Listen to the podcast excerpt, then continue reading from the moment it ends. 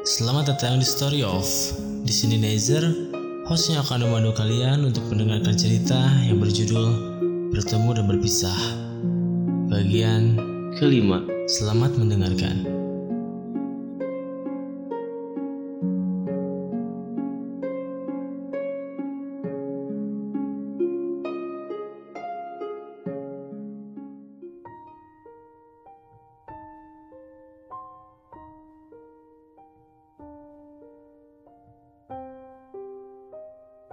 Hari mulai gelap. Setelah selesai mencari kayu bakar, kami semua berkumpul di tempat api unggun. Saat itu, Nesti masih marah padaku. Meskipun aku dan dia duduk berdekatan, dia tak menghiraukan aku dan malah sibuk mengobrol bersama teman-temannya. Aku mencoba untuk berbicara dengannya, namun dia tetap acuh saja. Sampai lama-lama aku kesal. Akhirnya aku pergi untuk bergabung bersama teman-temanku yang lain. Saat aku pergi sepintas, aku melihat Nesti memandangiku. Namun karena kesal, ku abaikan saja dia dan lanjut pergi menuju teman-temanku. Dari kejauhan aku melihat Nesti. Dia tengah memperhatikanku. Aku pura-pura saja tak melihatnya. Tak lama acara malam ini terasa membosankan. Jauh dari apa yang aku perkirakan. Ditambah lagi, Nesti yang saat ini marah padaku. Kalau saja aku tidak satu bis bersama Bella, mungkin keadaan seperti ini tidak akan terjadi.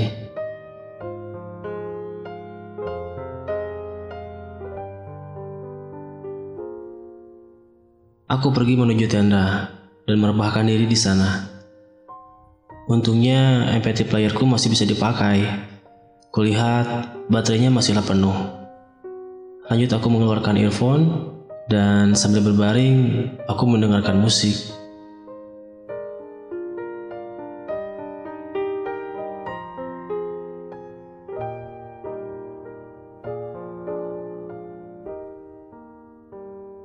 Hingga mataku menangkap bayangan seseorang di luar tenda dan berjalan ke arah tendaku ini. Bayangan itu seperti bayangan seorang perempuan. Aku bergegas bangun dari posisiku dan membuka pintu tenda. Aku berharap itu Nesti. Namun saat aku buka, Iya Rin kenapa? Ternyata itu Rina temanku. Dia datang ke tenda ini untuk mengambilkan jaket pacarnya yang kebetulan satu tenda denganku. Oh, bentar ya aku ambilin. Yang ini bukan? Setelah aku berikan jaketnya, Rina pun pergi. Karena bosan, aku pun membuat minuman hangat sambil melihat cahaya api unggun. Aku lihat sekeliling, ternyata di tenda lain pun ada beberapa orang tengah diam di depan tenda mereka. Ya, seperti aku ini. Salah seorang temanku yang beda tenda memanggilku dan mengajakku untuk bergabung. Kulihat mereka berpasang-pasangan. Aku hanya tersenyum dan melambaikan tangan kepada mereka. Sambil sesekali ku minum minuman hangat ini.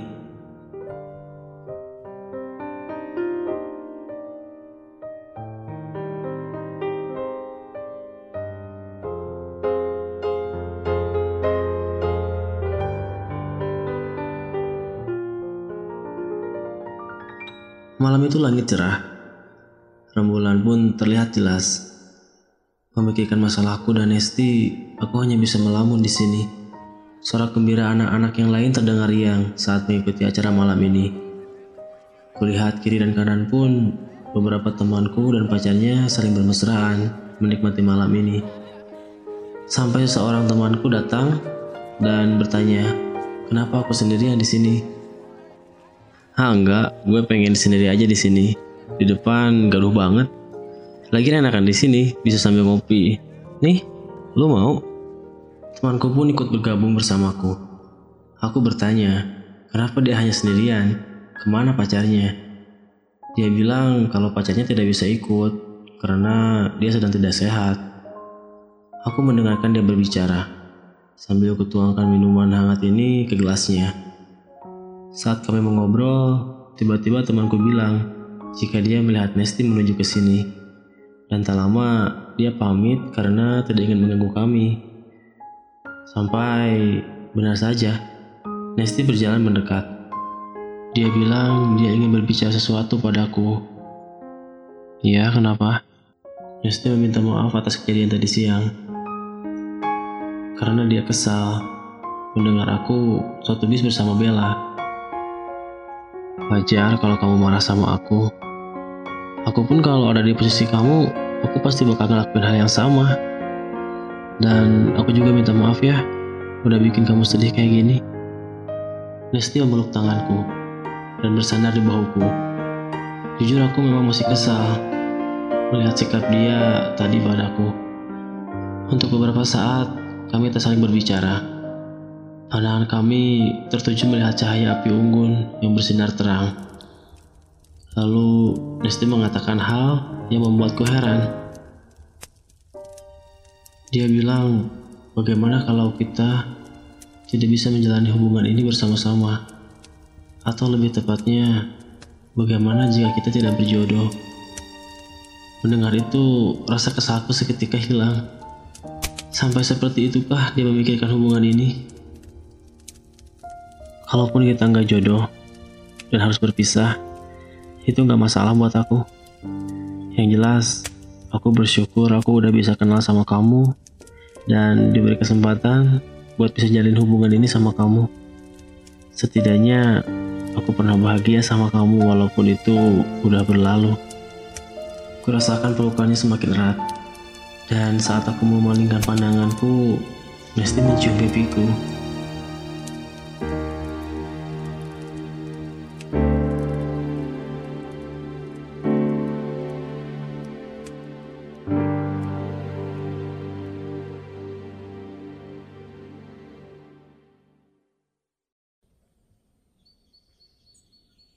Pagi pun tiba, dan kami pun mengikuti kegiatan yang diadakan pembina.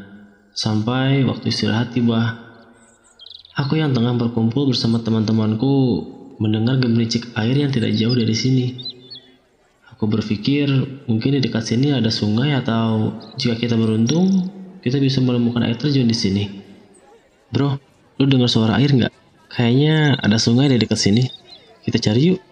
Lumayan biar bisa mandi-mandi kan segar tuh. Aku dan satu orang temanku berusaha mencari sumber suara air itu. Tak jauh dari kami, aku mendengar juga suara perempuan yang sedang mengobrol di balik semak-semak. Dan saat aku mendekati semak-semak itu, benar saja, kulihat ada sebuah sungai dengan airnya yang jernih dan tidak jauh dari situ, kulihat juga beberapa anak-anak perempuan tengah bermain air di sana dan salah satunya Nesti.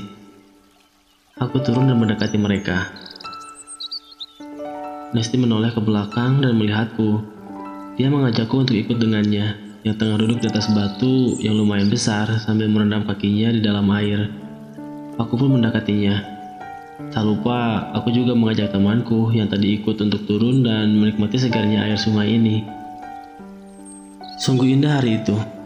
Langit cerah, ditemani suara percikan air dan suara angin yang begitu halus, membuat kami ingin berlama-lama di sini. Teman Nesti memanggilnya untuk ikut bermain air. Nesti pun menghampiri temannya sambil mengajakku. Iya, sok aja. Aku tunggu di sini. Sambil memandang Nesti yang tengah bermain air, aku sungguh senang melihat dia ceria seperti ini. Aku mengeluarkan buku yang ada di jaketku dan mencoba menggambar Nesti yang tengah bermain air. Sampai tak terasa hari menjelang sore. Kami pun kembali menuju tenda dan ketika gelap acara malam pun dimulai. Aku dan Nesti menikmati acara malam ini bersama-sama.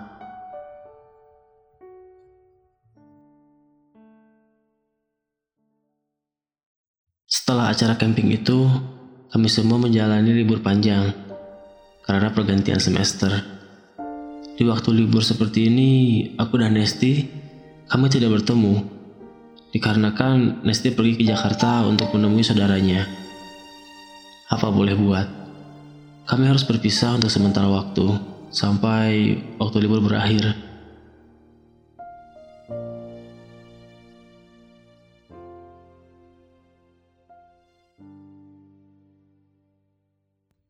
Selama liburan, kami hanya bisa berkirim pesan dan sesekali berteleponan untuk menghilangkan rasa rindu. Meski itu tidaklah cukup. Dan tibalah hari di mana kami masuk sekolah. Aku sangat senang karena beberapa minggu ini aku tidak bertemu dengannya. Kuparkirkan motorku dan berjalan menuju kelas. Sambil sesekali aku melihat taman bambu yang biasanya Nesti menungguku di sana. Dan benar saja, dia tengah duduk di sana menungguku. Lalu aku menghampirinya. Hei, main HP mulu, ada yang rindu nih. Nesti menatapku. Sambil tersenyum, dia bilang, dia juga sama. Makanya dia pergi sekolah pagi-pagi, karena tidak sabar ingin bertemu denganku.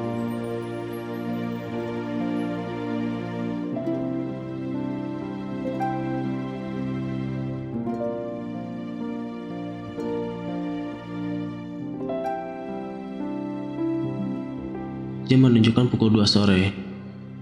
Karena hari ini ada rapat ekskul untuk mempersiapkan pertandingan minggu depan, akhirnya aku mau tak mau harus pulang telat. Saat itu, aku tengah berada di lapangan bersama anak-anak yang lainnya. Kukirimin Nesti pesan untuk pulang duluan. Namun, ternyata Nesti pun sama. Dia juga saat ini ada kegiatan OSIS. Jadi dia bilang dia akan menungguku saja. Setelah semua berkumpul, akhirnya kami pun masuk ke ruangan dan memulai rapat ini.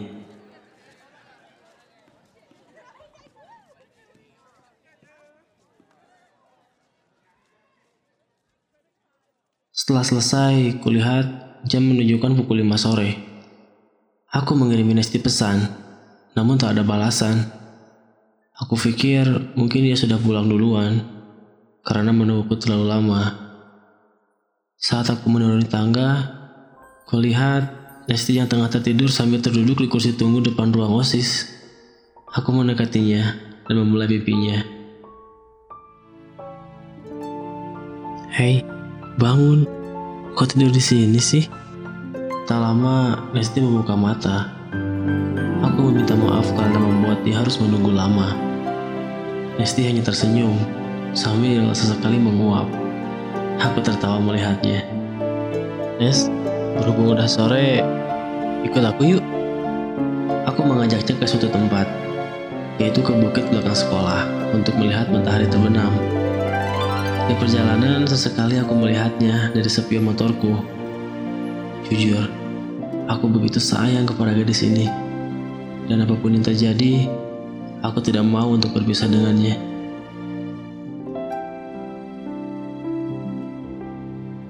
Tutup matanya ya, jangan lu dibuka. Sesampainya di sana, aku menyuruh Nesti untuk menutup mata. Dan dia menurutinya. Oke, coba sekarang buka matanya. Perlahan Nesti membuka matanya. Dan saat Nesti melihat pemandangan yang ada di hadapannya, dia sangat suka. Bahkan dia tak henti-hentinya terkagum-kagum.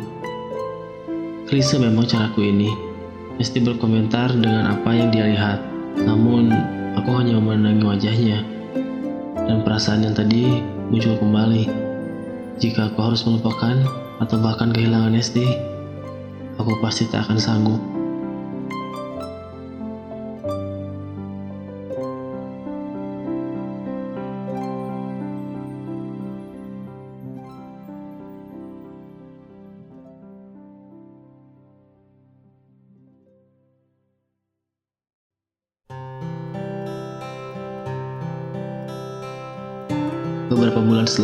Itu, tak terasa semester akhir sudah selesai dan aku akan naik ke kelas 3. Ketika menjelang waktu libur, Nesti untungnya tahun ini dia tidak ke mana-mana. Tidak seperti waktu-waktu kemarin. Jika lo libur, pasti dia ke Jakarta. Kami menghabiskan waktu bersama-sama.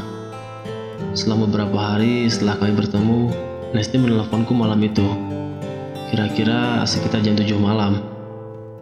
Esti mengajakku untuk bertemu. Tapi dari nada bicaranya, sepertinya ini penting. Setelah itu, aku pun berangkat menemuinya. Yang saat itu dia telah ada di tempat yang dia bilang. Sesampainya di sana, aku memarkirkan motorku dan berjalan menuju tempat Nesti. Hingga tak lama, aku melihat Nesti tengah duduk sendirian sambil melamun. Maaf ya sayang, lama. Ada apa sih? Kok ngeledak banget? Nesti tidak menggubris pertanyaanku. Aku duduk dan mengusap kepalanya dengan memasang wajah sedih. Lanjut, dia bilang dia akan pindah.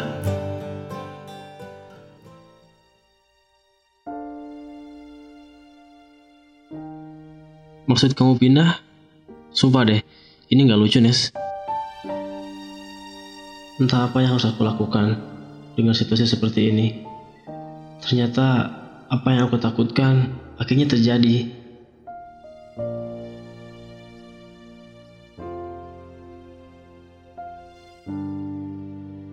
Berjam-jam kami di sana. Aku yang tak rela ditinggalkan olehnya, tetap tidak terima dengan keadaan ini. Saking lamanya, tak terasa waktu sudah larut malam. Sambil menangis, Nesti memintaku untuk mengantarkannya pulang. Aku yang lemah tak berdaya, tak mampu lagi untuk berkata-kata. Karena ini, ini keadaan yang tak akan bisa kami tentang lagi.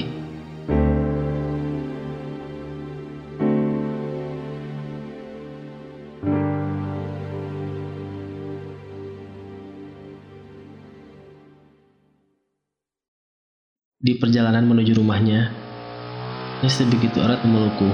Aku merasakan kesedihan yang dialami. Hingga kami melewati tempat di mana kami jadian dulu. Tak sanggup hatiku menahan kesedihan yang teramat sangat ini. Seolah semuanya baru saja terjadi kemarin. Sampailah kami di depan rumah Nesti. Dia turun dari motor tanpa sedikit pun menoleh ke hadapanku. Begitu saja dia pergi, tanpa bilang sepatah kata pun. Aku turun dari motor dan memegang tangannya. Nes, kamu jangan kayak gini dong. Nesti tetap menundukkan kepalanya, tanpa mau melihatku. Gak sedikit pun terlintas di pikiranku keadaan kayak gini. Apa gak ada cara lain? Dia tetaplah diam, sambil tangannya berusaha melepaskan tanganku.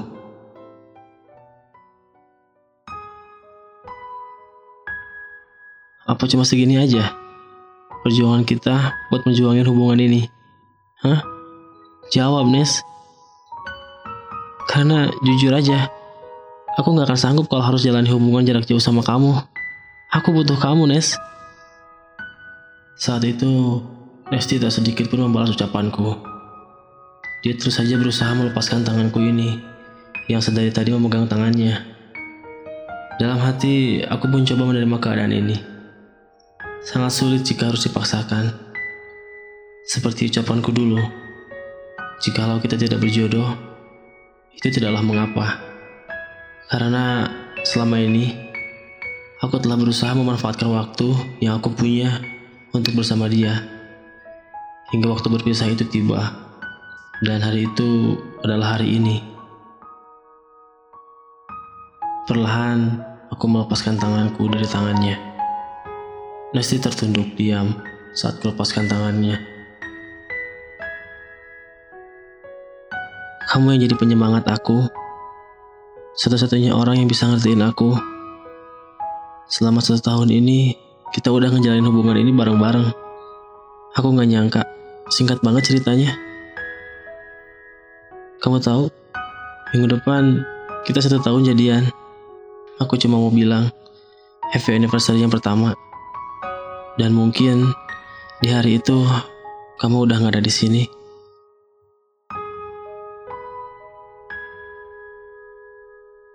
Sesak napasku menahan emosi ini. Seakan kebahagiaanku direnggut begitu saja oleh keadaan.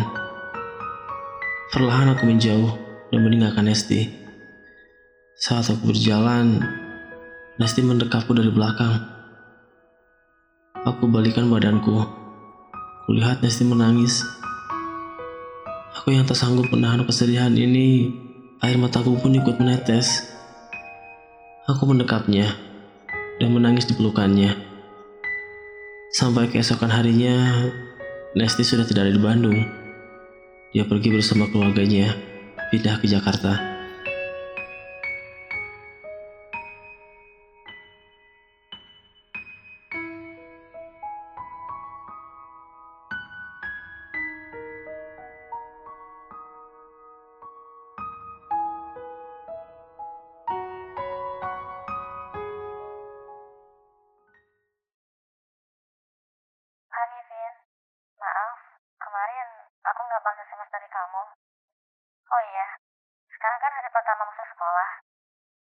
Semangat ya. By the way, aku di sini masuk SMA favorit loh. Dan eskulnya aku masuk pas kibra gitu. Jadi pasti bakalan agak sibuk. Yang pasti kamu jaga diri ya. Baik-baik di sana. Jangan sering begadang juga. Pokoknya yang semangat ya. Tuh, papa aku udah manggil-manggil tuh. Yaudah ya sayang. Aku berangkat dulu ya. I love you.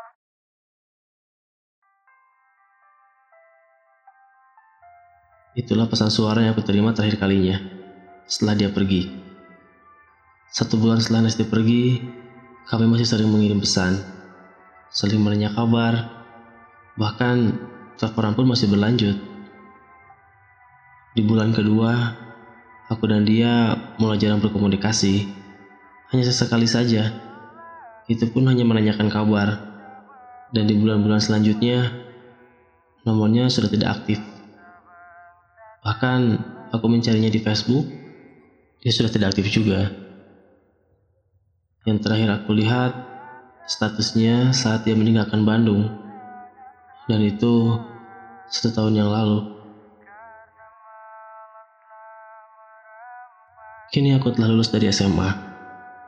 Masa-masa di mana aku pernah mempunyai cerita indah dengan seseorang, menjalani dan pernah merasakan dicintai dan mencintai. Begitupun rasa sayang yang dia berikan padaku selama kami menjalin hubungan. Sungguh, kenangan ini adalah kenangan terindah yang aku miliki. Dan semua itu hilang dalam satu hari.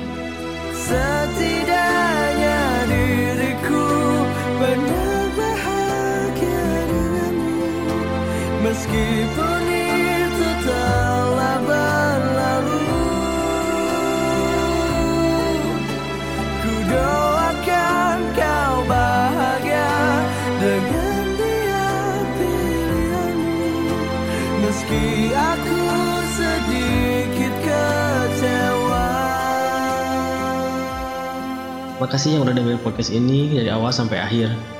Ini episode terakhir dari cerita bertemu dan berpisah.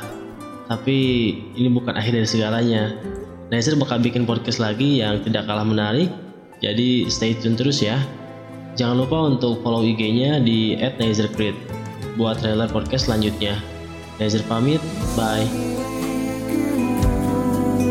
bukan hasil akhir bagiku membahagiakanmu